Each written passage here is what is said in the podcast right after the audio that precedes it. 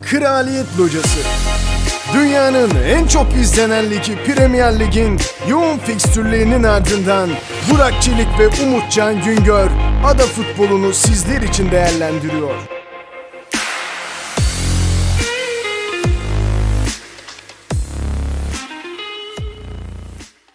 Kraliyet Locası'na hoş geldiniz. Ee, ben Umut Can Güngör. Yine her zamanki gibi Kraliyet Locası'nda beraberiz. Ee, bugün misafirimiz var. Burak aramızda değil bu, bu hafta e, özel bir izni sebebiyle. Ee, Ali Cem Kılıç bizle beraber. Ee, Ali Cem hoş geldin. Hoş bulduk. Merhabalar. Ee, seni aslında Süper Lig'den tanıyoruz. Kaos Futbolu programından kanalımızdaki. E- evet, Ee, evet. Bu hafta buraya misafir etmek istedik seni. Ee, davetimizi de kabul ettiğin için çok teşekkür ederiz. Ben teşekkür ederim. Olur mu öyle şey? Her zaman. Ee, Özellikle Premier Lig Premier Ligi konuşmak da benim için ayrıca güzel olacak yani. Yani umarım ben biliyorum zaten seninle ilgili ilgili olduğunu Premier Lig'e. Güzel bir kayıt yaparız diye tahmin ediyorum.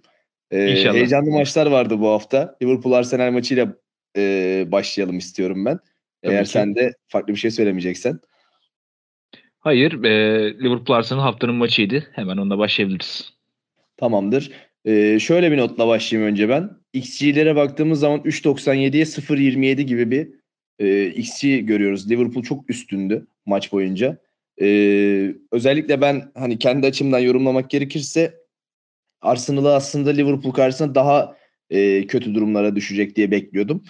Ee, yani skora, istatistiğe baktığımızda, her şeye baktığımızda Liverpool çok çok çok üstün gibi gözükse de özellikle ilk, ilk yarım saatlik bölümde ben Liverpool'un o kadar da üstün olduğunu düşünmüyorum. Sen maçla ilgili bir genel yorum olarak bir de böyle benim hani bahsettiğim ilk yarım saatlik bölümde de neler düşünüyorsun merak ediyorum açıkçası. E, evet, e, dediklerine katılıyorum ben. E, ayrıca şöyle bir şeyden bahsetmek istiyorum. Yani Arsenal bu maça gelene kadar nereden baksan bir 8 maçlık namağluplük bir serisi vardı. E, o yüzden ben Liverpool'un geçtiğimiz haftalarda Manchester United'a e, sergilemiş olduğu o performansı Arsenal'a sergileyebileceğini düşünmüyordum. En azından Arsenal'dan birazcık daha dirençli bir futbol bekliyordum.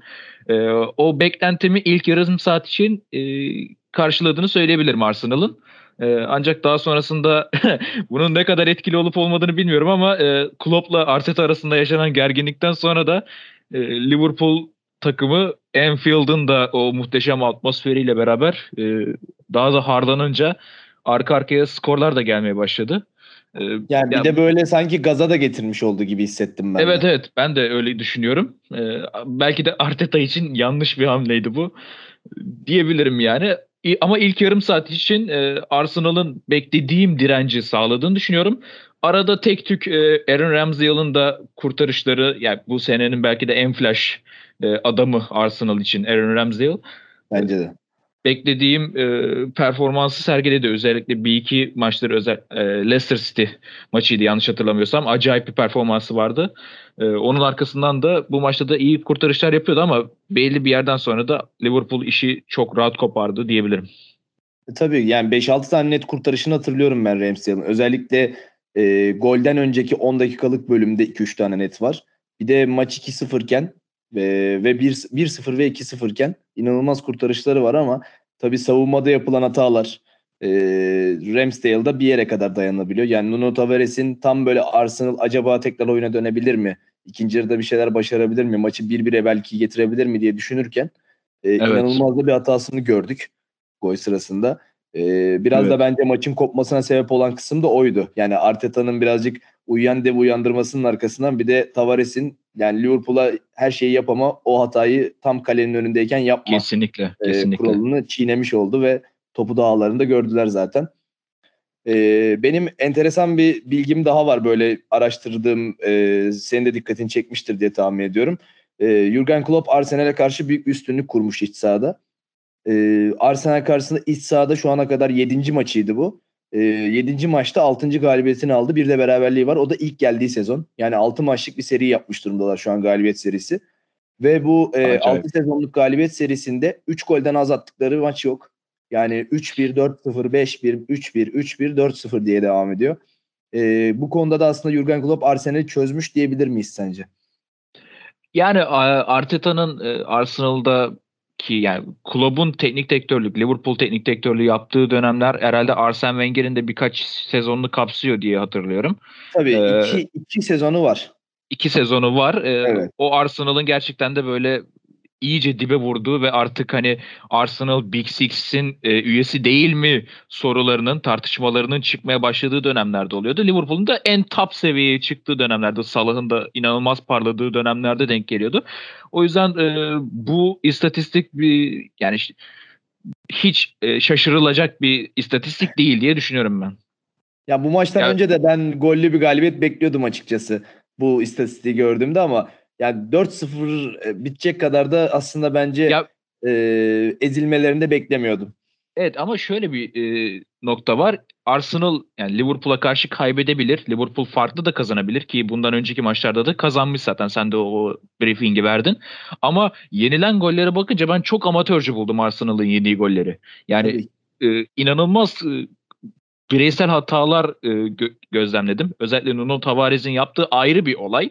Hani ona direkt asist de yazabiliriz. Ama onun haricinde Salah'ın attığı 3. golde e, çok ciddi bir geçiş savunması sıkıntısı var. Onun haricinde de yani 3-0'dan sonra oyun iyice koptu. Arka arkaya geldi herhalde 3 ve 4. gollerde. 4-5 dakika arayla falan oldu. Evet. 3. 3-0'dan sonra da iyice dağılan Arsenal yani beni açıkçası şaşırtmadı. Yani 2-0'dan sonraki Arsenal beni şaşırtmadı ee, diyebilirim. Ya özellikle Sadio Mane ile Muhammed Salah'ın çok fazla kanat akını yapması bence Tomiyasu'yla Nuno Tavares'in de biraz e, enerjisini düşürdü yani enerjisini aldı çektiler emdiler resmen. E, birazcık da onun da etkisi olduğunu düşünüyorum ki gollerde de iki oyuncunun büyük hataları var senin de bahsettiğin gibi. E, Arsenal için aslında yani çok kemik bir kadro kurdu diye düşünüyorum ben artık Arsenal için. Yani bir Arsenal 11'i sayabiliriz şu anda ezberden. En azından Evet oturmuş bir oynayan. sistemleri var. Oturmuş bir sistemleri var. Ee, yani bu maçta zaten benim büyük bir beklentim yoktu açıkçası Arsenal tarafından ama en azından şuna sevindim. Ee, ezber kadrodan vazgeç yani ezber kadrodan kastım kötü anlamda söylemiyorum bunu. Hani ezber kadrodan vazgeçme vazgeçmemesi hoşuma gitti Arteta'nın. Çünkü Arteta geçen sezonlarda genelde e, bu tip maçlarda özellikle Manchester City ve Liverpool maçlarında çok fazla e, taktik değiştirmeye çalışan, biraz daha e, ezberleri bozmaya çalışıp iyice batıran bir teknik direktör gör- görüntüsü veriyordu bize. E, bu maçta biraz daha bireysel hatalardan kaybetmeleri belki uzun süreli dönemde Arsenal için iyi şeyler ifade ediyor olabilir. Yani en azından oyun olarak e, vasıfsız kalmadılar ya da çaresiz kalmadılar sahanın içerisinde. Bir şeyler üretmeye çalıştılar. Maç 3-0 iken 4-0 iken bile e, girilen pozisyonları ben anımsıyorum yani şu anda. Tabii ki Aubameyang'ın Ee, girdiği bir pozisyon vardı. Tabii Ee, Thomas Partey'in özellikle- girdiği pozisyonu hatırladım ben de şu Evet. anda. Hani sen ne düşünürsün Arsenal'in ilerleyen haftaları için diye bir sormak istedim. Ya şöyle bir e, şey söyleyebilirim Arsenal'ın ilerleyen haftaları ile ilgili. Liverpool maçı bence sezonun geri kalanı veyahut da sezonun ilerleyenki haftaları için bir istisna tutulması gereken bir maç. Çünkü Liverpool, Chelsea ve e, Manchester City gerçekten de bu tip e, takımlardan birazcık sıyrıldılar. Kendilerini daha üst seviyeye attılar ve aralarında bir seviye farkı vardı. Ama hani Arsenal'ın geride bıraktığımız özellikle de felaket başlanan bir sezon yani 3 maçta yani ligin ilk 3 maçında hiç gol atmadan mağlubiyetler yaşıyordu. Ondan sonra böyle bir e, geri dönüşle tekrardan üst sıralara çıkması e, gerçekten kayda değer bir başarı ve bundan sonraki maç periyoduna da bakıyorum, fikstürüne de bakıyorum. Puan alabileceği maçlar var. E, sezonun ilk yarısına kadar iyi bir şekilde yani orta segmentlerde bitirebilirse e, gerekli takviyelerle ben e, Arsenal'dan Arteta'nın e, bu değişimiyle beraber iyi şeyler sezinliyorum. Ben de aynı görüşteyim. Yani özellikle e, bu maçı kazansalar Liverpool'un önüne geçebilecek bir konumdalardı. Yani bence şöyle- bu zaten çok büyük bir iş. Ve en güzeli de e, Arteta için hani kovulacak mı denilen yerden şu anda e, Arsenal net bir 10 numara kazandı. Yani sırtındaki 10 numarayla beraber. E. Emil Smith-Rowe e, inanılmaz bir çıkış yaptı zaten milli takıma kadar da çıktı. E, onun haricinde de performanslarında artış yaşayan e, isimler de var. E, benim tek yapabileceğim eleştiri ben Tierney'i çok severim. Çok beğendiğim bir oyuncu. E, Tavares'le aynı seviyede olduğunu düşünmüyorum sadece. Belki oyun sistemiyle alakalı kendisini yedekte tutuyordur ama hani Tierney birazcık daha e, Evet. savunma ağırlıklı bir bek olduğu için belki e, istediğini bulamamıştır ama e, Tierney'nin oynamasını daha muhtemel görüyorum ilerleyen haftalarda. Ya onu birazcık ben şeye yoruyorum. E, Tomiyasu biraz daha stoperden bozma bek olduğu için Ee, Ta- Tavares de hücumcu beki olarak üç- kullanmak üçlü istiyor. defans oynuyor gibi oluyor hücuma çıkarken Arsenal biraz daha. Evet. Ee, o birazcık belki de sol tarafta Emil Smith-Rowe'un da 10 numara mevkiine doğru kaymasına sebep olup Lacazette'i de biraz da öne atmasını sağlıyor. Yani bir böyle tipik bir 3-5-2. 3-5-2'ye dönüyorlar gibi. 3-5-2'ye dönüyorlar. Ee, öyle olunca hani Arsenal'ın belki onu düşünerek Tavares'i tercih ettiğini düşünüyorum ama Tierney'nin de o kadar yetersiz kalacağını düşünmüyorum bu taktikte. Ben de aynı görüşteyim yani seninle. Evet. Ee, Tavares'in çok büyük bir artısını göremiyorum ben de sahanın içerisinde çünkü hücum anlamında da. Ya bir wonderkid transferi olarak e, takıma kazandırılmıştı zaten. E, Tabii. Yanlış hatırlamıyorsam Benfica'ydı. Evet Benfica'dan. Evet, evet. Ve e, şey bilmiyorum bence beklenenin biraz altında kaldı gibi. Senenin ortasına gelindiğinde Arsenal'ın takviye yapmasını beklediğim birkaç yerden birisi. Yani eğer Tierney'i değerlendirmeyecekse o pozisyonda. Onun haricinde mesela Odegaard'ı da bahsetmek gerekir. Ee, onun da artan bir form grafiği var. Ee, kendini biraz daha e, net hissetmesi bakımından. Ee, bazen Lokonga'yı tercih ediyor hoca. Ee, o maça göre değişiyor. Daha hücumcu oynamak istediğinde Odegaard'ı da değerlendiriyor ama e, yani bir farklılık yaptı yani. Şöyle bir e, şey söyleyebilirim. Ben kendi e, ligimden bahsedeyim birazcık. Sergen. Yalçın, Sergen Yalçın'dan örnek vereyim mesela. Sergen Yalçın şu anda tek düze oyunuyla yani hep aynı şeyleri yaparak farklı sonuçlar bekleyen bir hoca haline geldi. Arteta bunu yapmadı. Arteta e, kötü giden sistemde bir şeyleri değiştirerek e, farklı şeyler deneyerek e, doğru yolu buldu diyeyim.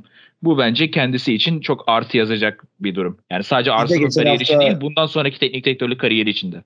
Bence de. Biz de geçen hafta şunu konuşmuştuk Burak'la. Arteta ile Solskjaer'i kıyasladık. Yani iki tarafta da işler kötü giderken iki teknik direktörün neler yaptığıyla alakalı konuşmuştuk. Aynı Evet. senin verdiğin Sergen Yalçın örneğinden Solskjaer'e demiştim ben de. Aynı şeyleri yaparak farklı sonuçlar bekliyor diye. Ee, Yani- hatta Albert Einstein'dan bir alıntı yapmıştım yani delilik bu. Niye böyle şey yapıyor falan diye. Yani. Ee, sonucunu da gördük aslında. Senin de ne kadar doğru bir noktaya değindiğini hani böyle geçen haftadan da bir alıntı yaparak belirtmek istedim ben de. Ya bu işin e, sencesi bencesi olmaz yani. Bir şeyler kötü gidiyorsa orada bir değişiklik yapman gerekir. Bu bilinen bir doğrudur. E, Arteta da bunu yaptı diyeyim ben. Katılıyorum ben de. Ee, Liverpool tarafına bakarsak kısaca bir de. Muhammed Salah 11 gol 7 asist oldu. Bu maçta da e, golünü atarak. Ee, Liverpool tarafında işler bence oldukça iyi gidiyor. Yani West Ham mağlubiyetinden sonra ben bir acaba bir tökezlerler mi Arsenal karşısında diye bir düşünceye girmiştim ama milli takım arası takıma yaramış gibi gözüküyor. Ee, özellikle orta saha tarafında e, Thiago'nun dönüşü, Henderson'ın da sakatlıktan dönüp birazcık süre almış olması. E, belki de Liverpool'un artık orta saha rotasyonunda da biraz daha elini rahatlatacak, güçlendirecek bir şey gibi gözüküyor. Bir de hoca artık yavaş yavaş Minamino ve Origi'ye de fazla fazla süre vermeye başladı. Yani en azından eskiden 2-3 dakika süreler veriyordu. Şu anda 15-16 dakikalara çıktı bu süreler. Evet. E, maçtan maça değişerek. Yani Liverpool şu anda ligin en çok gol atan takımı. E, gol yeme konusundaki sorunlarını da çözmeye başladıklarını düşünüyorum ben. Liverpool için Chelsea seviyesinde ya da Manchester City ile yarışabilecek seviyede diyebilir miyiz? Ben e, yarışabileceklerini düşünüyorum. Ya tabii ki de oyun sistemleri gereğince e, çok farklı varyasyonlara çıkamıyorlar hani ama çok çok iyi, acayip iyi bir A planı var Jurgen Klopp'un ve bu neredeyse hiç sekmiyor. Çok büyük istisnalar haricinde. E, Salah'ın çıktığı seviye zaten hani benim burada bahsetmeme gerek yok ama e, o harika 2017-2018 sezonundan bile şu anda daha iyi bir noktaya çıktığını söylüyoruz ve şöyle bir e, gözlemim var benim Salah'la alakalı. E, 2007 yanlış hatırlamıyorsam e, Messi'nin ilk Ballon d'Or aldığı sene ve Messi Ronaldo hanedanlığı başladıktan sonra e, hiç kimse için, hiçbir futbolcu için bu oyuncu dünyanın en iyi futbolcusu mu diye sorulmadı Ronaldo ve Messi haricinde. İlk Yani defa Kaka'dan Salah beridir yok bence de. Evet. Evet Kaka'dan beri hiç bu soru sorulmamıştı kimseye. Şimdi Salah'a bu soru sorulduğu için bence Salah e, inanılmaz bir istisna haline geldi Liverpool için. E, onun haricinde Sadio Mane'den de iyi katkılar alıyor. E, hiç e, istikrarını kaybetmeden oynamaya devam ediyor Mane.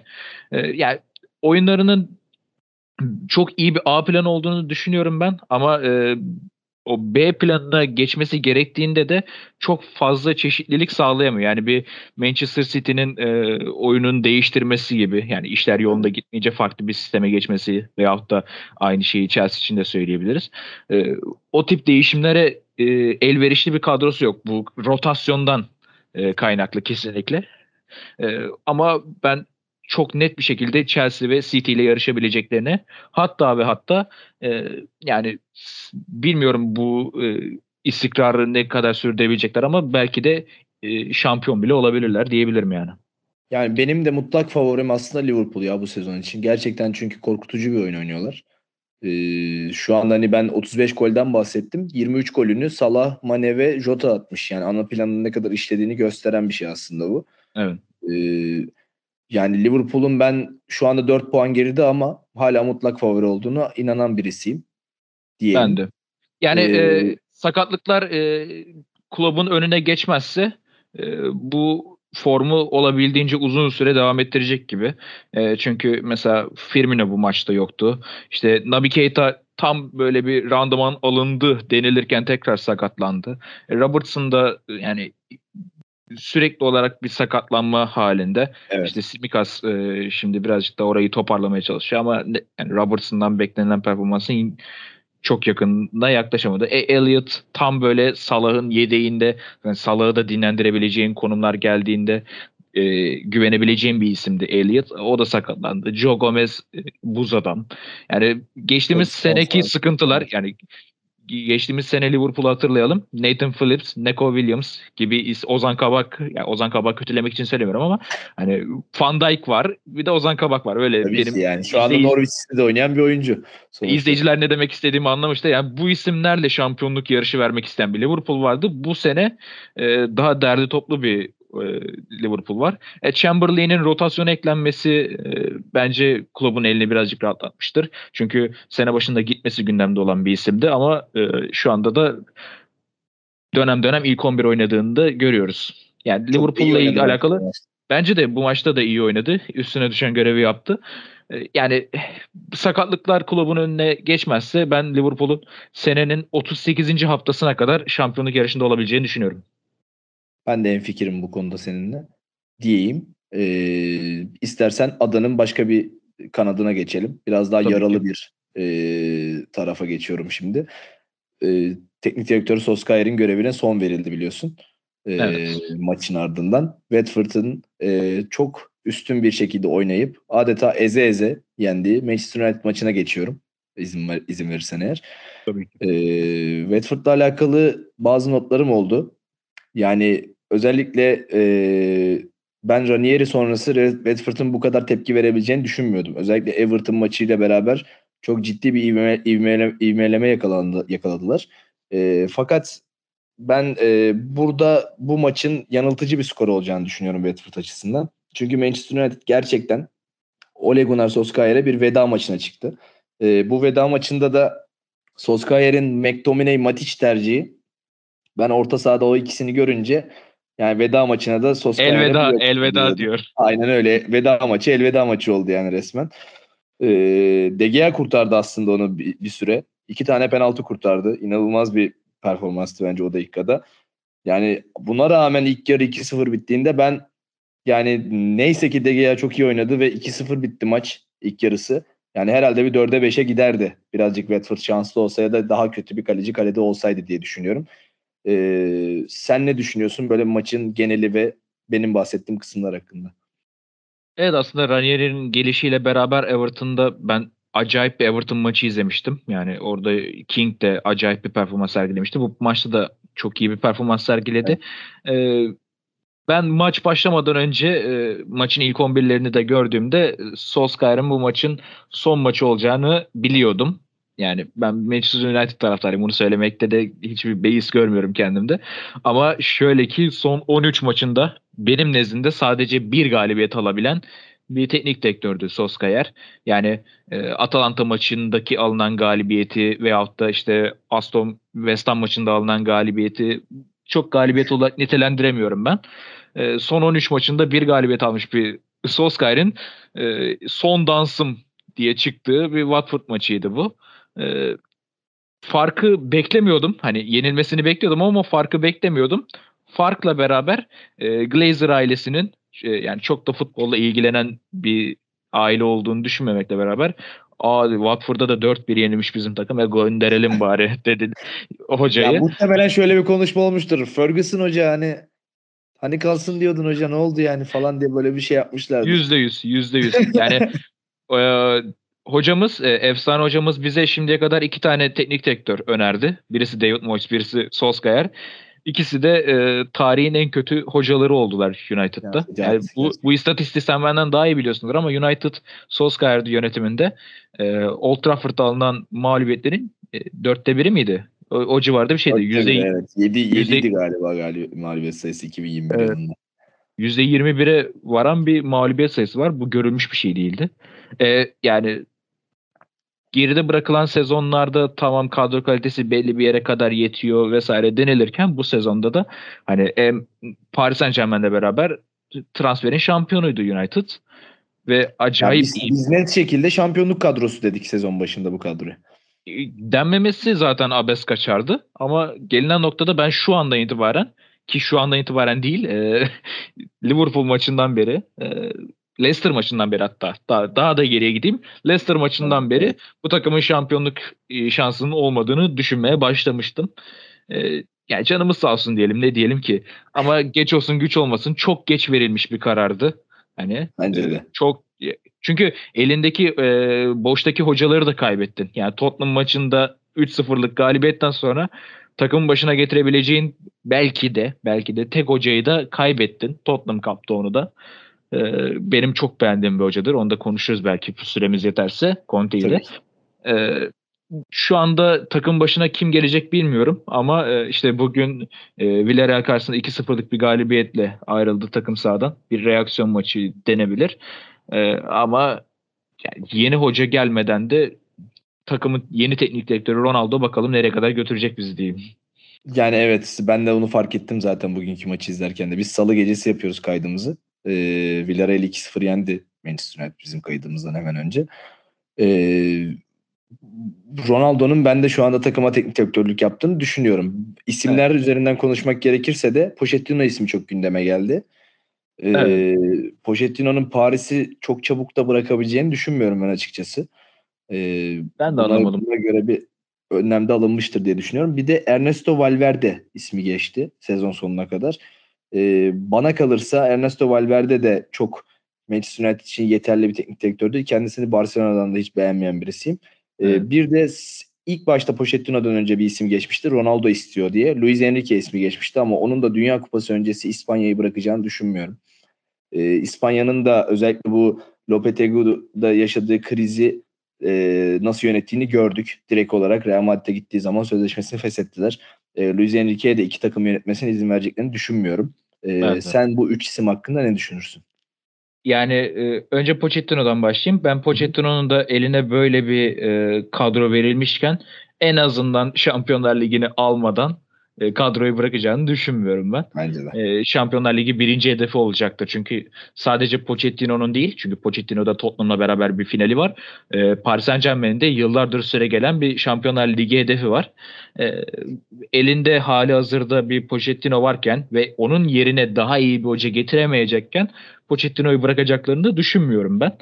Ee, onun haricinde Ernesto Valverde ismi bugün gündeme gelmiş. Ben de gördüm. Birazcık güldüm. Yani Valverde gelecekse bari Solskjaer'i kovmasaydınız dedi. Der, değil mi? Yani. Değil mi? Yani be, aynısının mavisi dedim ben de görünce. Yani bilmem neyin laciverti yani.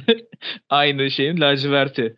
Ee, o yüzden Valverde olayına da ben çok katılmamakla beraber inşallah yapmazlar diyeyim. Ee, ama hani elde çok fazla hoca olmamasını anlıyorum ama hani şöyle bir tavsiye verebilirim. Bilmiyorum beni duyarlar mı Manchester United'lar ama e, benim şu anda ligde en beğendiğim teknik direktör Graham Potter. E, ve hani Pep Guardiola'nın Manchester City'de oynata, oynattığı oyuna benzer bir oyunu daha düşük e, profilli bir takım olarak Brighton'da denemeye çalışıyor. Hani oynattığı oyun aynı demiyorum ama benzerlikleri var. E, ve Kesinlikle. E, Manchester United kadrosunun da belli başlı noktalarda e, City kadrosuna benzetiyorum ben. Mesela yani Sancho, Mahrez, Bruno Fernandes, Kevin De Bruyne, işte Donny van de Beek, Bernardo Silva. Oyuncu kaliteleri arasında böyle farklılıklar olabilir ama profil olarak, oyuncu profili olarak e, benzer tipte oyuncular bunlar. Marcus Rashford, Raheem Sterling. Hani Ronaldo için mesela sene başında City de gündeme gelmişti. Hani City'nin de alabileceği bir oyuncudur Ronaldo. Biz aldık vesaire. Ama e, Potter'da hazır Guardiola sistemini e, deniyorken, deniyorken e, ve Manchester United'ın da bu oyunu oynamaya uygun bir kadrosu varken ben e, hani çünkü şöyle bir örnek vereceğim. Yani Boris e, Bayern Münih sene başında bu senenin başında bonservis vererek teknik direktör transferi yaptı. Tabii. Yani benzer benzer bir durumu biz de yapabiliriz. Yani bu benim en fazla bir tavsiyem olabilir. Ha Ronaldo'nun Luis Enrique e, tavsiyesini de gayet iyi anlayışla karşılıyorum. Çünkü e, yani Thomas Tuchel, e, Pep Guardiola ve Jurgen Klopp bugün e, yani Klopp Matip'i bir maçta santrafor koysa, santrafor oynatsa dünyanın bütün yerindeki hocalar e, kendi stoperini santrafora koymaya çalışır. Yani bu evet. üç teknik direktör dünya futboluna yön veren isimler. Taktik e, taktiksel zekalarıyla ve devrimsel Kesinlikle. kafa yapılarıyla. E, bunlara en yakın hoca olarak yine aynı kafadaki e, Luis Enrique'yi ben e, örnek gösterebilirim. Çünkü e, Lopetegui'den sonra almış olduğu İspanya kadrosunun neredeyse 20 yıl boyunca belki de 10 yıl boyunca hiçbir başarı elde edemeyeceğini falan düşünüyordu herkes. Ama evet. o İspanya kadrosunu şu anda çok beğendiğim bir oyun sistemiyle beraber yapılandırdı ve iyi bir noktayı getirdi. Önümüzdeki turnuvalarda İspanya'dan mutlaka bir başarı beklenir. Ronaldo'nun da bu noktada Luis Enrique tavsiyesini gayet anlayışla karşılıyorum. Keşke olsa diyorum ama Luis Enrique de galiba e, şey yapmış. Hani ben İspanya'da çok memnunum açıklaması Tabii. yapmış. Bir yani Nisan şakası vesaire demiş galiba. düşünmüyorum ben de. Ben de kesinlikle yani yaklaşmakta olan Dünya Kupası ile beraber Luis Enrique'nin hiç bu topa gireceğini düşünmüyorum. E, Pochettino'nun da Şampiyonlar Ligi hedefi var. Onun da çok ayrılacağını düşünmüyorum. Yani benim tavsiyem Graham Potter'a gidilmesi yönünde. Yani 10 milyon olur, 20 milyon euro bir bonservis bedeliyle Potter bence takıma kazandırılabilir. Ya onun bir de haricinde... Valverde'nin doymuş bir hoca olduğunu düşünüyorum ben açıkçası Barcelona günlerinden. Yani e, Graham Potter'ın biraz daha bir şeyler başarmak için kendini ispatlamak için çok daha fazla özveri göstereceğini düşünüyorum. Çok daha iyi olur bence. Ben de ben de ben de öyle düşünüyorum.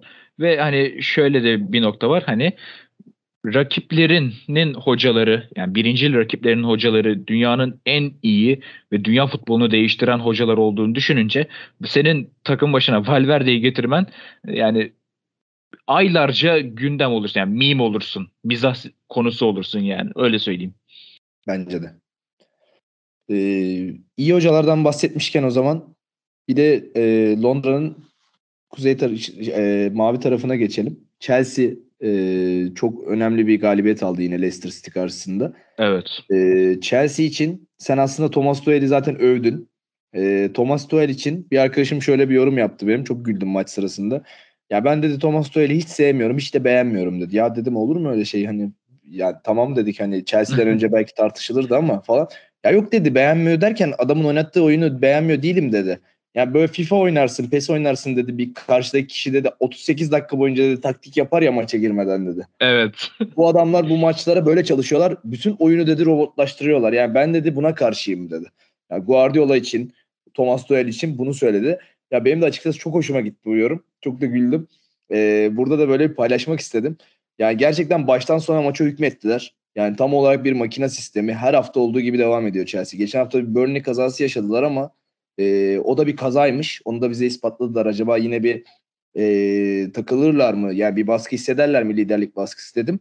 Ama rakibi daha maçın birinci dakikasından itibaren abluka altına alan ve e, akan oyunda olmuyorsa duran oyunda olsun deyip kornerden golü bulduktan sonra da durmadan devam eden ya Kante'nin de süper enerjisi tekrar takıma geri döndü. E, Chelsea için her şey yolunda gidiyor diyebilirim. E, dipnot olarak da Leicester'ın ilk şutu 58. dakikada geldi yani e, evet. maçta ve o bölümden sonra da Mendy'ye iki kez iş düştü ve Mendy de ne kadar sahaya konsantre olduğunu yani takım olarak sahaya konsantre olduklarını bize ispatladı aslında. Ee, yani Chelsea 3-0'dan sonra 3 tane de gol attı offside'a takıldı biliyorsun.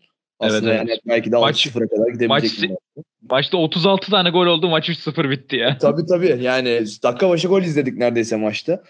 Ee, genel Yanlış hatırlamıyorsam Vardy'nin de bir tane Vardy'nin de sayılmayan bir golü vardı herhalde. Şey, Lukman, Lukman, Lukman'ınki Lukman, sayılmadı. Lukman'ın, Lukman'ınki Evet. sayılmadı. Aha. Ee, ya seyir, seyir zevki açısından güzel bir maçtı ama ben yine de böyle bir skoru beklemiyordum. Hani e, bilmiyorum belki de Brandon Rodgers'ın e, Manchester United söylentileriyle birazcık kafası karışmıştır. Hani e, ama yani Chelsea çok dominant bir oyun oynuyor. Yani e, bir takımın golcüleri kanat bekleri olur mu yani? bu ya bu takımda yani yıldız hoca değil de kim yani? Yani Yani bakıldığında değil mi? Bir isim söyle desem sana net bir isim söyleyemeyebilirsin belki. Kesinlikle. Kesinlikle yani bir hafta bakıyorsun Mason Mount çıkmış sahneye. Bir hafta Kante acayip bir gol atmış. İşte bir maçta e, Rüdiger'in inanılmaz bir savunma performansı oluyor. Mendy çıkıyor bir maçta. Bir maçta e, Havertz çıkıyor. E, 100 milyon euroluk transferleri Lukaku'lar var vesaire. Ama tüm bunların yanında yani bu kadar yıldızın içerisinde parlayan tek adam Thomas Tuchel ve e, başarısını kimse yadırgayamaz. Ben de hani Paris Saint Germain dönemlerinden de kendisini beğenmeyen birisiydim. Ama e, birazcık daha kafa yapısını anlayabiliyorum şu anda ve e, kendisine inanılmaz bir saygım var. E, onun haricinde de maçla ilgili şöyle bir e, detay verebilirim. Ya Chelsea'nin e, de böyle alışılagelmiş bir oyunu var ama birkaç isim bu e, Chelsea'nin A planını, Jurgen Klopp'un o A planından bahsetmiştim ya. Chelsea'nin de çok Evet. güçlü bir A planı var ama bu A planında sekteye uğratan bazı şeyler oluyor. Onlardan bir tanesi de mesela Kante. Yani Kante e, acayip iyi futbolcu. Belki de dünyanın en iyi e, 6-8 arasında oynayan oyuncusu. Tabii. Ve e, sürekli olarak bir kısa süreli sakatlıklar yaşaması e, Thomas Tuchel'i endişelendirmiyor değildir. Yani tabii ki de kenarda onun yerine koyabileceği çok güzel isimler var yani başta e, Kovacic olmak üzere ama mesela Kovacic de arada sırada sakatlanan bir isim. Yani Tabii, 3 benzer maç oynuyor 3 maç oynuyor bu isimler. Sonra bakıyorsun 2 hafta yoklar. Sonra bir bakıyorsun bir hafta oynamışlar. Ondan sonraki hafta yoklar. Yani kısa süreli ama çok sakatlanmalar e, belki de oyunu sekteye uğratabilir Chelsea açısından. Yani onun haricinde neredeyse e, kusur bulamayacağım bir noktadalar. E, bu maçta da mesela santraforsuz çıktılar ama e, yani 6 tane gol attılar değil mi? Yanlış E, hatırlamıyorsam. 6 attılar 3'ü sayıldı evet. 6 attılar, 3'ü sayıldı. Ee, inanılmaz bangır bangır bir futbol var. Yani Leicester City'de olsan bu ligin e, en kompakt, en iyi futbol oynayan takımlarından birisi bile olsan bu sene için söylemiyorum. Genel hatları itibariyle. Bu seneki e, Leicester City geçtiğimiz senelere göre çok uzakta ama e, Leicester City bile olsan e, Chelsea'nin gazabından kurtulamıyorsun diyebilirim. Yani Chelsea ile ilgili benim yorumlarım da çok benzer şekilde. E, haftalardır forvetsiz oynuyorlar. Lukaku uzun zamandır yok biliyorsun.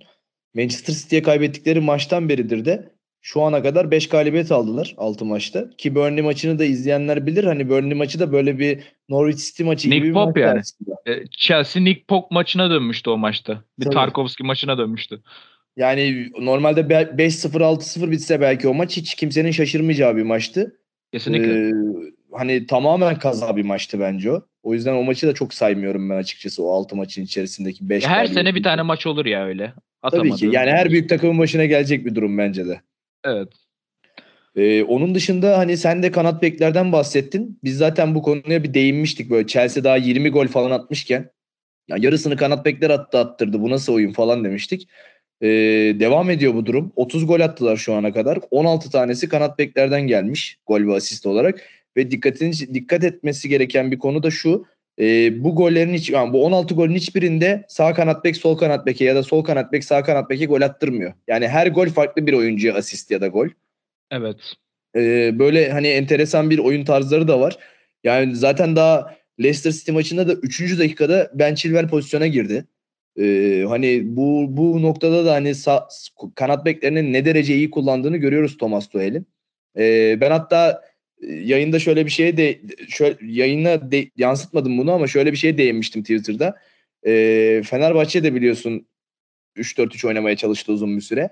Ee, yani Chelsea, Chilwell ve James'le oynuyor. Sen Osay Samuel ve Ferdi ile oynuyorsun. Kadı'yla. Aynı performansı beklemek imkansız yani. Adamların performansına bakar mısın diye bir yorum yapmıştım. Yüzde yüz. Hala da bu performansın devam etmesi beni mest ediyor açıkçası Chelsea tarafında. Yani Rhys James şu anda takımın en golcü oyuncusu ve inanılmaz oynuyorlar yani. Ee, sadece Reece James'in haricinde mesela Ben Chilwell de sezona yedek başlamıştı. Yani Ben Chilwell çok sükseli bir transferdi Chelsea'ye geldiğinde. Vay Tabii. Ben Chilwell transferi yapıldı vesaire denilirken bir anda Marcos Alonso'nun arkasına düştü. Ama işte e, Thomas Tuchel'in sadece taktik zekası, taktik dehası bir yana galiba galiba bunu ben bilemem tabii ki de ama galiba oyuncularla da iletişimleri çok iyi olsa gerek ki e, oyuncularını sisteme bir şekilde adapte ediyor. Yani Ben Aynen. Chilwell e, dörtlü savunmanın sol bekidir. E, bilinen budur. Belki de beşli savunmanın sol kanat bekidir. Ama 3-4-3'te sol kanat beki yani daha ileride oynayan ve ceza sahasına koşular atan bir oyun yapısını ben hayatımda hiç görmemiştim. Oyuncuları e, olmadıkları profillere dönüştürmeye de başladı. Yani Marcos Alonso dediğimiz isim böyle e, maç boyunca sürekli bindirmeler yapabilecek kondisyonda bir adam olmamasına rağmen bunu öyle bir e, sistematiğe döküyor ki biz Marcos Alonso'nun e, sürekli olarak skora katkı verdiğini izliyoruz. İşte ki. aynısı sağ kanat sağ kanat bekinde Reece James için de geçerli. E, aca- acayip bir sez- e, seviyeye çıktı o da bu sene ve İngiltere milli takımında da yani böyle Ar- Alexander Arnold en iyi bek işte onun arkasında Kyle Walker var vesaire denirken kendini bir anda o potaya attı. Daha Ki- Kieran Trippier falan vesaire var. Ama e, Reece James şu anda e, muadili olmayan bir oyuncu olarak e, göz kamaştırıyor diyebilirim. E, onun haricinde baktığımızda yani Hudson Odoi da hani kesin gidecek denilen bir isim. Şu anda arka arkaya maçlarda da 11'e çıkmaya başladı. O da bir şekilde oyun e, yapısına adapte olmaya çalışıyor. Yani takımdaki herkes e, Thomas Tuchel'in oynatmaya çalıştığı oyuna bir şekilde katkı sunmaya çalışıyor. E, başarı da kaçınılmaz oluyor tabii ki. Yani sayıya dikkat etmedim ama hani sen de değindiğin için söylüyorum. Belki de hani bir eksik iki fazla fazladır. Yani Chelsea'nin şu anda 25 kayıtlı oyuncusu var. Ee, yanlış bilmiyorsam 25'ini de kullandılar sahanın içerisinde. Kesinlikle. Yani Ee, herkes buna- herkes oynuyor yani. Buna, buna hani Kepa'da dahil, Malangsar'da dahil. Ee, 25 kayıtlı oyuncunun 25'ini de en az bir maçta kullanmak e, bence muazzam bir rotasyon örneği. Yani ne kadar sistemin oynadığı aslında gösteriyor bize. Yani sistem oynuyor. Tuhel'in sistemi oynuyor aslında oyunculardan bağımsız. Kesinlikle. Ee, ki hani sen de değindin. Cesar Azpilicueta da mesela sağ kanat bek oynamaya başladı Tuchel geldikten sonra ki Cesar Azpilicueta e, Chelsea'ye geldiğinde bir sağ bekti ve sonradan kendisini birazcık bence kondisyon yetersizliğinden dolayı bir stopere evirdi. E, yaşı Yani da geldi. 30 yaşı geçen oyuncunun olduğu gibi. Yaşı da gelmişti tabii. E, tabii. Ee, burada hani Tuhel'in gerçekten iletişiminin de ben de çok iyi olduğunu düşünüyorum. Ee, Chelsea açısından da Ocak 1'e kadar da Liverpool maçına kadar olan Ocak 1'de Liverpool maçı e, fikstürde bayağı rahat gözüküyor. Yani Evet. bu Liverpool maçına kadar bayağı rahat gidecekler gibi duruyor. Yani bu tempoda devam ederlerse belki de arayı bile açabilirler. Belki bir Conte'li sezona benzeyen bir sezona da dönüşebilir. Liverpool ve Manchester City'nin de takılabilme ihtimaliyle. Ee, sakatlıklar da iyileşmeye başladı. Pulisic döndü. Ee, Lukaku da döndükten sonra ben ileri alanın Pulisic, Lukaku, Mount olacağını düşünüyorum açıkçası. Ee, arkalarına da bir Kante, e, Kovacic ya da Jorginho ikilisini koydu muydu? Zaten e, Tuhel'i artık durdurulmaz bir e, komutana dönüştürür diye düşünüyorum ben. Evet evet yani şöyle bir enteresan var, enteresanlık var. Ee, sen bahsettin zaten oyuncu kadrosunun hepsinden faydalandı. Hepsinden faydalanmasının yanı sıra hepsinden de skor katkısı oldu. Yani Trevor Chalobah'ın bile gol at Chalobah'ın bile gol attığı bir sezondan bahsediyoruz. Ee, ya bunlar çok e, şey değil. E, kayda de alınması gereken yorumlar değil tabii ki de ama yani bir takımda stoper de gol atabilir ama takımdaki herkes e, Tuhel'in oynatmaya çalıştığı oyuna inanmış, güvenmiş ve e, böyle şampiyonluk havası denilen bir hava vardır ya onu sen de bilirsin. Mesela şu Kesinlikle. anda gördüğüm. Alelade bir kademede işte çok sıradan atılan bir golden sonra bile taraftarlara karşı yapmış oldukları o sevinçler, işte takımdaşlık, birbirine çok iyi uyum sağlamalar vesaire onu sana geçiriyor izleyen birisi olarak. Sen o hissiyatı, o enerjiyi alıyorsun. Ee, hiç yorulmadan 90 dakika boyunca belki de bir 90 dakikada olsa aynı performans sergileyecek gibi duruyorlar. Ee, sen de söyledin zaten fikstürleri kolay gözüküyor. Şimdi 28'inde bir Manchester United maçı var. Özellikle de o yüzden kolay dedim aslında. Evet evet yani e, o, o tarihe kadar Manchester United bir hoca bulmamışsa ve hani çok büyük istisnalar yaşanmazsa çünkü bu sene Manchester United e, acayip işlerle çok fazla maç kurtardığı, çok fazla puan kurtardığı dönemler de oldu. Yani Ronaldo'nun çekmiş olduğu böyle çok alelade bir şutun acayip bir gol olması haricinde e, Chelsea'nin o maçı da favori çıkacağı kesin. Stamford Bridge'de oynanacak zaten maç. Evet. Ondan sonrasında Watford ve West Ham diye gidiyor. E, sen de dediğin gibi şampiyonun en büyük adaylarından birisi olarak önlerinde de e, sürekli olarak kazanacakları belki de beraberlik dahi almayacakları bir fikstür geliyor. Bakalım göreceğiz. Yani yeni yıla kadar biraz daha ben de keyifli olacaklarını düşünüyorum. Ee, o zaman Manchester City'ye geçelim. Manchester City de bu haftanın kazananlarından. Aslında favorilerin hepsi kazandı diyebiliriz Manchester United haricinde. Evet. Ee, Everton karşısında rahat bir maç oynadılar. Çok Manchester United ne kadar favori bilmiyoruz. Yani Manchester United maça favori mi çıktı bilmiyorum yani. Evet yani en azından kağıt üzerinde diyebilirim. Hani evet evet kayıt Ama senin de dediğin gibi bir Liverpool, bir Chelsea ya da bir Manchester City kadar da favori değildi. Haklısın evet, aslında. Evet. O zaman Özür favoriler kazandı ama diyebiliriz geldi favoriler kazandı diyebilirim o zaman rahat rahat. Evet evet diyebilirsin diyebilirsin. ee, yani ben e, takılmak için söylüyorum. Biliyorum sana. biliyorum. Şimdi Manchester City e, ben yani maçı izlerken çok büyük keyif aldım. Çünkü harika goller attı. E, evet. gerçekten Manchester City izlemek büyük bir keyif. E, özellikle hani sahada ne yaptıklarını tahmin edebiliyoruz ama e, hangi oyuncudan hangi verimi alacağını da çok iyi biliyor Pep Guardiola. Yani sezonun başından beri Raheem Sterling'den bir türlü istediğini alamıyordu. E, onu bu sefer e, birazcık da Jack Grealish'in de yokluğunda sol kanatta denedi ve çok da iyi oynadı bence Raheem Sterling. Yani birazcık Grealish'i kazanmak için onu sağ tarafa atıyordu genelde ya da santrofora atıyordu. E, aslında Raheem Sterling de benim mevkim burası dedi bence maçın içerisinde. Ben de e, maçın başından itibaren de ben hani sözü sana vereceğim buradan sonra. Manchester City'nin aslında %100 gol atacağından emindim. E, çünkü yani ilk 30 dakikalık bölümde bastırdı, bastırdı, bastırdı, bastırdı ve en sonunda golü buldu. E, yani Rafael Benitez'in de bunu kenardan bizim gibi izliyor olması çok benim açıkçası garibime de gitti. Sen ne düşünüyorsun maçın hakkında? Tam da ben de söze böyle başlayacaktım. Burada Rafael Benitez'in de bence birazcık payı var. Yani Guardiola'nın baskın oyun e, karakteri haricinde Rafa Benitez de e, kendisinden beklemediğim şekilde oyunu geride kabul etti ve çok fazla City'ye topu bıraktı. E, bu benim beklemediğim bir şeydi. E, ama yani güzel gol denilince de yani oyun oyuncu kalitesi bakımından o işi en iyi yapabilecek oyunculara sahipler. Yani Cancelo'nun e, neredeyse her maç 100 yılın pasını attığı bir e, formda devam etmesi. E, yani Sterling tamam sezona bence e, de iyi başlamadı. Yani beklentilerinde özellikle Grealish'in oynadığı oyun Guardiola'yı çok etkilemiş ki yani Sterling'le çok farklı profilde oyuncular olmasına rağmen e, tak diye kendisini sol kenara koydu. Sterling'i bir anda kenara çekti. Ama ben e, Sterling'in e, yetenek setleri itibariyle e, bulunmaz bir nimet olduğunu düşünüyorum. E, bu araya araya sızmaları, e, attığı golde de yapmış olduğu araya koşuları vesaire e, toplu topsuz bu arada. E, çok başarılı yapıyor. E, burada da Cancelo'dan acayip bir pasla inanılmaz bir gol attı.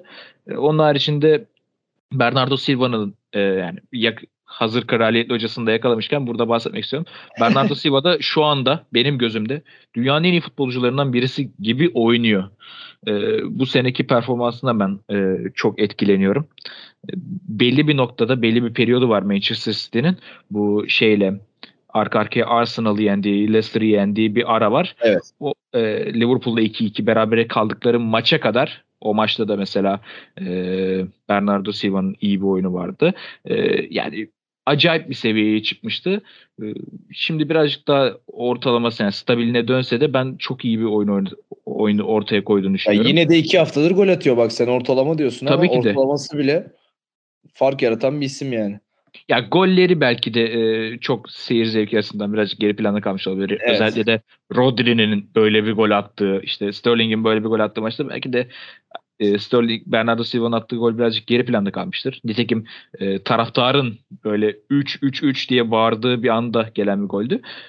Bu da buradan da şu sonucu çıkarabiliriz. Ya Manchester City taraftarı ne zaman gol istese Manchester City oyuncuları da ha, tamam gol mü istiyorsunuz? Tamam atalım bari havasında olabiliyorlar. Yani bu kadar güçlü bir oyun oynadı Everton karşısında. Canı istese 6-7 tane atardı dedim. Aynen aynen öyle. Yani e, belki de hani taraftar 3'ten sonra 4 demedi, 4'ten sonra 5 demedi diye belki de bunu yapmamışlardır yani. Onun haricinde gerçekten de bu enerjiyi e, Everton e, oyuncuları üzerinde e, net bir şekilde hissettirdiler diyeyim. Yani e, Everton'dan da bahsedecek olursam e, yani Rafa Benitez sene başında takım başına geldiğinde iyi bir başlangıç yaptı. E, özellikle de ben e, belli oyunculardan hiç beklemediğim katkılar almaya başlamıştı. Demarai Gray mesela bunlardan bir tanesine örnek göstereyim. Townsend gibi isimler. Yani bunlar geçtiğimiz sene daha böyle e, kalbur altı takımlarda performans veren oyunculardı ve Everton'da hani bu ligin iyi takımlarından birisi olarak addediyordum. Özellikle Carlo Ancelotti döneminde e, belki de bu yeni konferans ligine yeni açılan konferans liginde boy gösterebilirler diye düşündüğüm takımlardan birisiydi ama Rafa Benitez ondan sonra baş aşağı bir gidişe devam ediyor. Yanlış hatırlamıyorsam da 5 maçta hiç kazanamadılar. 4 mağlubiyetleri falan var. 6 ee, maç oldu. O Manchester United maçı vardı ya muhteşem bir. Evet, o maçtan evet. beridir kazanamıyorlar. Çok kötü durumdalar gerçekten. Kesinlikle ve hani Watford karşısında alınmış felaket bir mağlubiyet vesaire var. Ee, bilmiyorum e, Rafa Benitez'in de e, Everton kariyeri çok uzun sürmeyecek gibi duruyor. Çünkü şöyle bir şey var artık e, Premier Lig'de e, takımların yönetim kurulları şuna dikkat etmeye başladılar. E, eğer boşta iyi bir hoca varsa böyle göz kırpan Premier Lig'de hoca olmaya göz kırpacak bir hoca varsa kendi teknik direktöründen e, verim alıp alamadığına bakmaksızın hocayla yolunu ayırıp o boştaki veyahut da Premier Lig'de oynama kapasitesi olan hocayı direkt e, takımlarını alabiliyorlar. Mesela en yakın örneği e, Steven Gerrard. E, Glasgow Rangers'ta arka arkaya gösterdikleri performanslardan sonra e, baktılar ki e, Dean Smith'le de olmayacak. E, Aston Villa direkt teknik direktörünü değiştirdi. E, boştaki e, düzeltiyorum. E, Steven Gerrard'ı Premier Lig'de hoca olabilecek kapasitede gördüler ve direkt aldılar. E, benzer bir durumu Everton içinde de görebiliriz diye düşünüyorum. Yani City'nin oyunundan da yani gelecek e, haftalardaki oyundan da bahsetmem gerekirse e, onların da kazanabilecekleri maçlar arka arkaya olduğunu düşünüyorum. E, onların da yeni yıla kadar bir mağlubiyet beklemiyorum kendilerinden.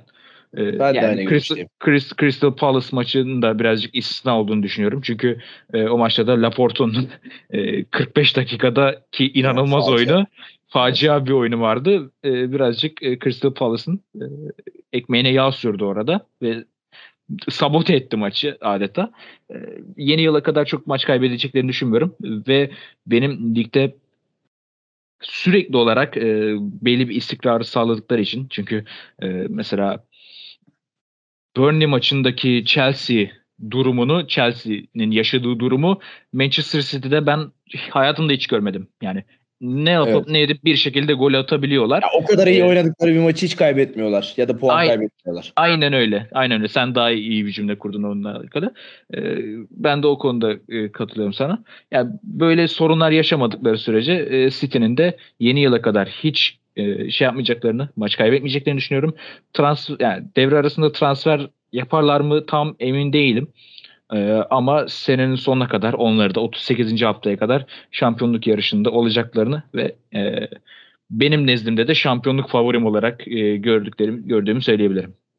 Yani zaten herhalde 3 3 büyük şampiyon adayımız var böyle bir Chelsea, Liverpool, Manchester City kimse tartışmayacak bunlar, herhalde. Bunlar Bunlar 38. haftaya kadar giderler. Ee, Bence böyle yüzde yüzde 33, 33, 34. O 34 ya bu bende sezon en azından City. bir kopma yaşamayız gibi duruyor. Kopma yaşamazsak da çok zevkli bir şampiyonluk yarışı bekliyorum ben de açıkçası. Ben de, Senin ben de kesinlikle. Ee, şöyle bir ekleme yapayım ben de. Bernardo Silva'yı açıkçası ben geçen sezonlardaki Kevin De Bruyne'e benzetiyorum. Onun rolünü üstlenmiş gibi geliyor bana Manchester City'de. Ee, özellikle İlkay ve Rodri'yi de çok rahatlatıyor orta sahada. E, açıkçası Manchester City'nin de bu anlamda yeni oyuncular kazanıyor olması çok iyi. Fakat e, hala forvet forvet yani santrafor bölgesinde e, denemeler yaptığını görüyorum ben Guardiola'nın. Palmer'ı denedi bu maçta da. E, o bölgede bir transfer yapacaklarını düşünüyorum. Evet devre, e, yani, Guardiola, devre arasındaki transferi bir tek oraya olur herhalde. Muhtemelen ben de oraya bir iyi bir santrafor gelebileceğini düşünüyorum. Eğer ki Harry Kane ısrarı hala devam ediyorsa e, çok da Harry Kane'in de formda olmadığı bir dönemde tercih ederler mi bilmiyorum açıkçası. Guardiola'nın da böyle ısrarları vardır genelde. E, aynı oyuncu üzerinde yoğunlaşmayı seven, seven bir teknik direktör. Açıkçası evet. merak ediyorum Manchester City'nin bu anlamda da ne planladığını. Ya e, Pep Guardiola birazcık hani oyuncunun formuna değil de e, yeteneklerine, yapabildiklerine evet. e, bakıyor. Yani o an için formda mı, formsuz mu onlara çok takılmadan bu oyuncu benim oyun sistemimde bana ne katabilir düşünüyor. O tip transferler yapıyor. Ve e, Harry Kane de hani sene başında da çok konuşulduğu için ben de şu anda söylüyorum.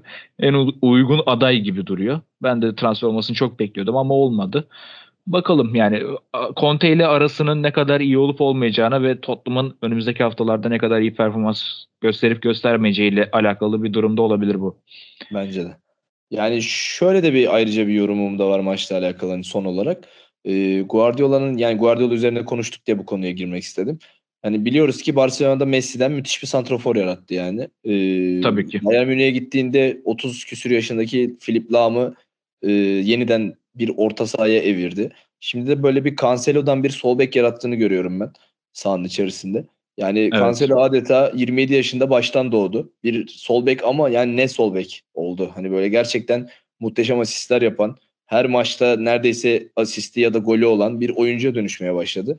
E, Guardiola'nın da onun üzerindeki bu sihirli değneğinin e, çok çok önemli olduğunu düşünüyorum. Çok şanslı bir oyuncu bence bu anlamda e, göz kamaştırıcı oyunuyla yani yetenekleri işte topu ayağına yakışması vesaire ben Cancelo'yu e, inanılmaz underrated bulduğumu söyleyebilirim. Yani Anladım. dünyada e, Alexander Arnold'lar çok abartılıyor. İşte ya abartılıyor dedim tabii ki de muhteşem bir futbolcu. Ama yani e, Cancelo'da en az Arnold kadar işte başka en iyi sağ beklerden örnek vermek gerekirse Rhys James diyebiliriz. Reece James kadar yani o e, profilde o klasmanda e, Josh Hakimi mesela o da sabek oynuyor diye söyledim. Evet. E, o baremde e, performans sergilediğini söyleyebilirim. Ayrıyetten de bunu her iki bekte de yapabiliyor olması. Tabii, yani, yani bunu bir de sol bekte yapıyor şu anda evet. Yani şu anda sol bekte yapıyor. E, gerektiğinde sağ bekte de yapabiliyor.